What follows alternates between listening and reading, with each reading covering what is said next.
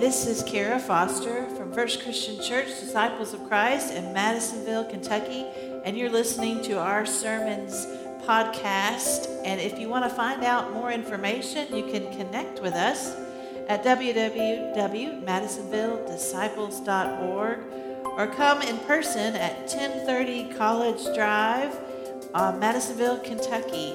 Subscribe and enjoy these podcasts. We continue this morning in Hebrews for a second week. Hebrews is a beautiful and it's a poetic letter to the early church. And since this letter is written to a Jewish Christian community in Jerusalem, the writer is making a theological case for what transpired when Jesus died on the cross. Our passage begins with a theological explanation of the sacrifice and what it means for us. And it ends with talking about the church and what it means to be the church in the world. And I invite you to read with me in Hebrews chapter 10, beginning in verse 11 this morning. It says, And every priest stands day after day at his service, offering again and again the same sacrifices that can never take away sins. But when Christ had offered for all time a single sacrifice for sins, he sat down at the right hand of God and since then has been waiting until his enemies would be made a footstool for his feet.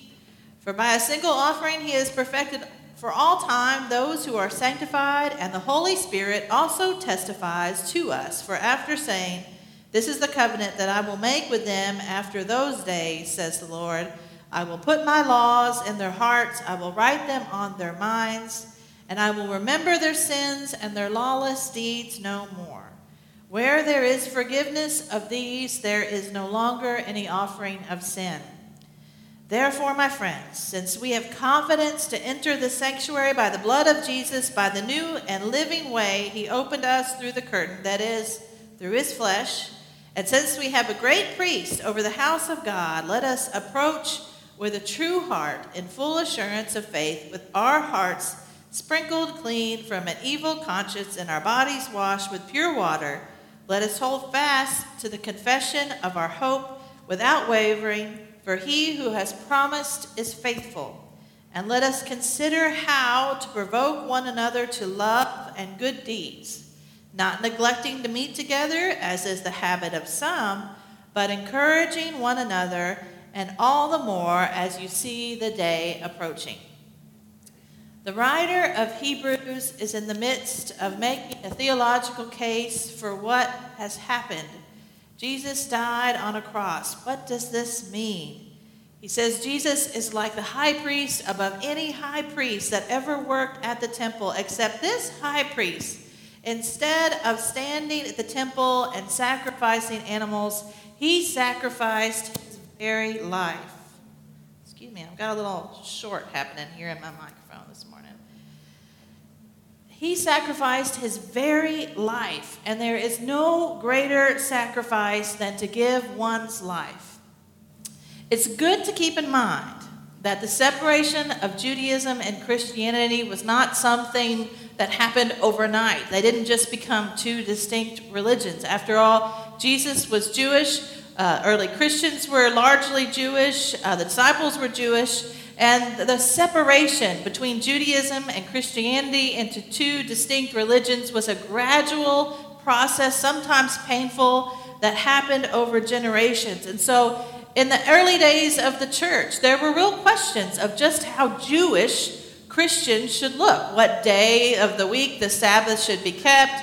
Uh, should there be circumcision and dietary codes? And what about sacrifices in the temple? These were questions that need to be figured out. And some even surmise that the writer of Hebrews wrote this letter in a way to encourage Jewish Christians who might be tempted to go back to their Jewish roots to escape the persecution that was happening to early Christians. Hebrews makes it clear that Jesus' sacrifice was for all sins, for all time and places.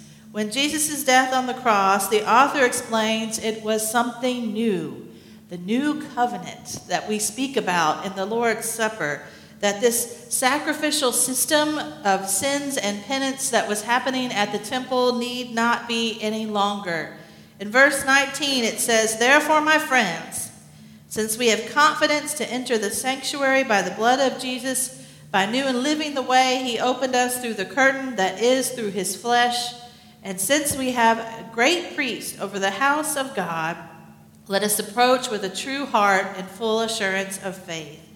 To enter the sanctuary by the blood of Jesus, he speaks about the curtain being torn in two. Remember on Good Friday when Jesus breathed his last, the curtain at the temple that separated the Holy of Holies, the most sacred place, was torn. And now he says Jesus is the curtain by through his flesh that we enter into this space, the most sacred part. That this new thing that God was doing, that Jesus' sacrifice of his own body was for all times and places. Now, I wanted to give you just a brief little historical detour here about the relationship of Judaism and Christianity. Um, maybe you've wondered, you know, Jews today are not still making sacrifices for sins or penance in temple, and that is a very specific reason for that because the Torah scripture says that animal sacrifices like that are only to happen in the temple. And the temple was destroyed in the year 70 by Romans. When the Jews tried to revolt against them, they responded by punishing the Jews by destroying their temple in Jerusalem. There's still remnants of it today. But that ushered in a new practice within Judaism of no more animal sacrifices. But this this separation between Judaism and Christianity was such a long process. And in verse 23, the writer begins to switch gears. After talking about what Jesus' death on the cross meant, after talking about the sacrifice and forgiveness of sins, he begins to speak about what it means to be the church. He says, Let us consider how to provoke one another to love and good deeds not neglecting to meet together, as is the habit of some. There's a little side note there. But encouraging one another, and all the more as you see the day approaching. Provoking one another to love and good deeds. Encouraging one another. In other words, this is what it means to live out Jesus' life and sacrifice. Provoking one another to love, encouraging one another, and good deeds. This is church. I love how he says it to provoke one another to love. When's the last time someone provoked you to love? I can think about when someone provoked me to anger or annoyance, but provoked to love, to be inspired by it, to witness it, to want to be more loving because of seeing that. Do you remember this little controversy that happened, few, I think maybe five or six years ago? It was all over the news. Uh, Starbucks changed their Christmas time mugs or cups. They went from having snowflakes and reindeer on them to just being a plain color red. And people lost their minds. All kinds of controversy. There was talk. There was so much talk about this. And the thing about it is, at the time, I remember as I was watching everybody comment on this, I couldn't help but realize if we want a billion dollar corporation to define our faith, if a snowflake on a red cup defines Christmas to us, then we are in trouble. We're in trouble. Because Hebrews reminds us that it starts and ends with us in our lives. Provoke one another to love, encourage each other. It starts with us. And you know what? Maybe it's easier to worry about what a corporation has on their cup than to spend time looking at our own lives and wondering if anyone will ever see Jesus in us, in our lives, in our church, in our community. That's why we come here.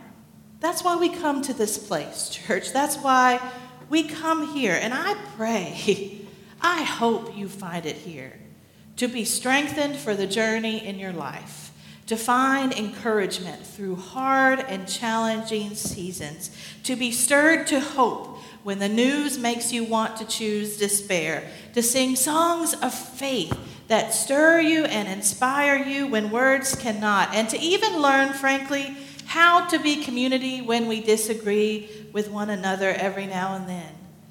To be provoked to love, as Hebrews says it, provoked to love and good deeds, to encourage one another. I pray that you find it here in this space. And I know what it means to be provoked to love, and I believe that you do too. I know what it means to be provoked to love because I see it week and week out in all of your lives. And I have witnessed it in my life of being raised in the church. My whole life, I have seen it in so many ways. From my own childhood, I remember a woman in my church, Miss Sarah, who gave me a little address book that I still have to this day. And she stuck her address in it and she wrote a little note beside it that said, Send me a card every now and then and tell me of your adventures. And the thing about Miss Sarah is that she had one child, Cindy, who was severely disabled, physically, cognitively disabled, and she dedicated her life to taking care of her and making sure Cindy had a good life.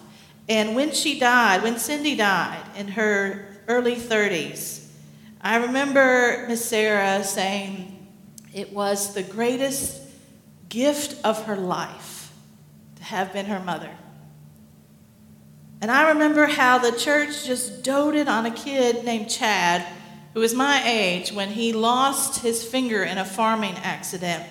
And that kid was inundated with presents and cards and balloons and signs that I secretly wondered if Chad wasn't so sad about losing that finger after how many presents he got. The church did that for him. I remember standing in the back of a sanctuary of a longtime pastor of a church and Reverend Glenn.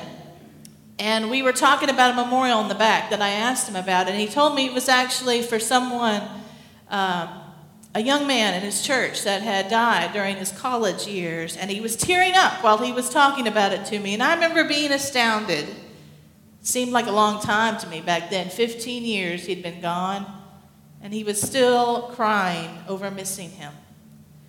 And you know, his parents his parents kept his car, their son's car, in mint perfect condition, a convertible, and on really warm, sunny days, they'd drive it to church.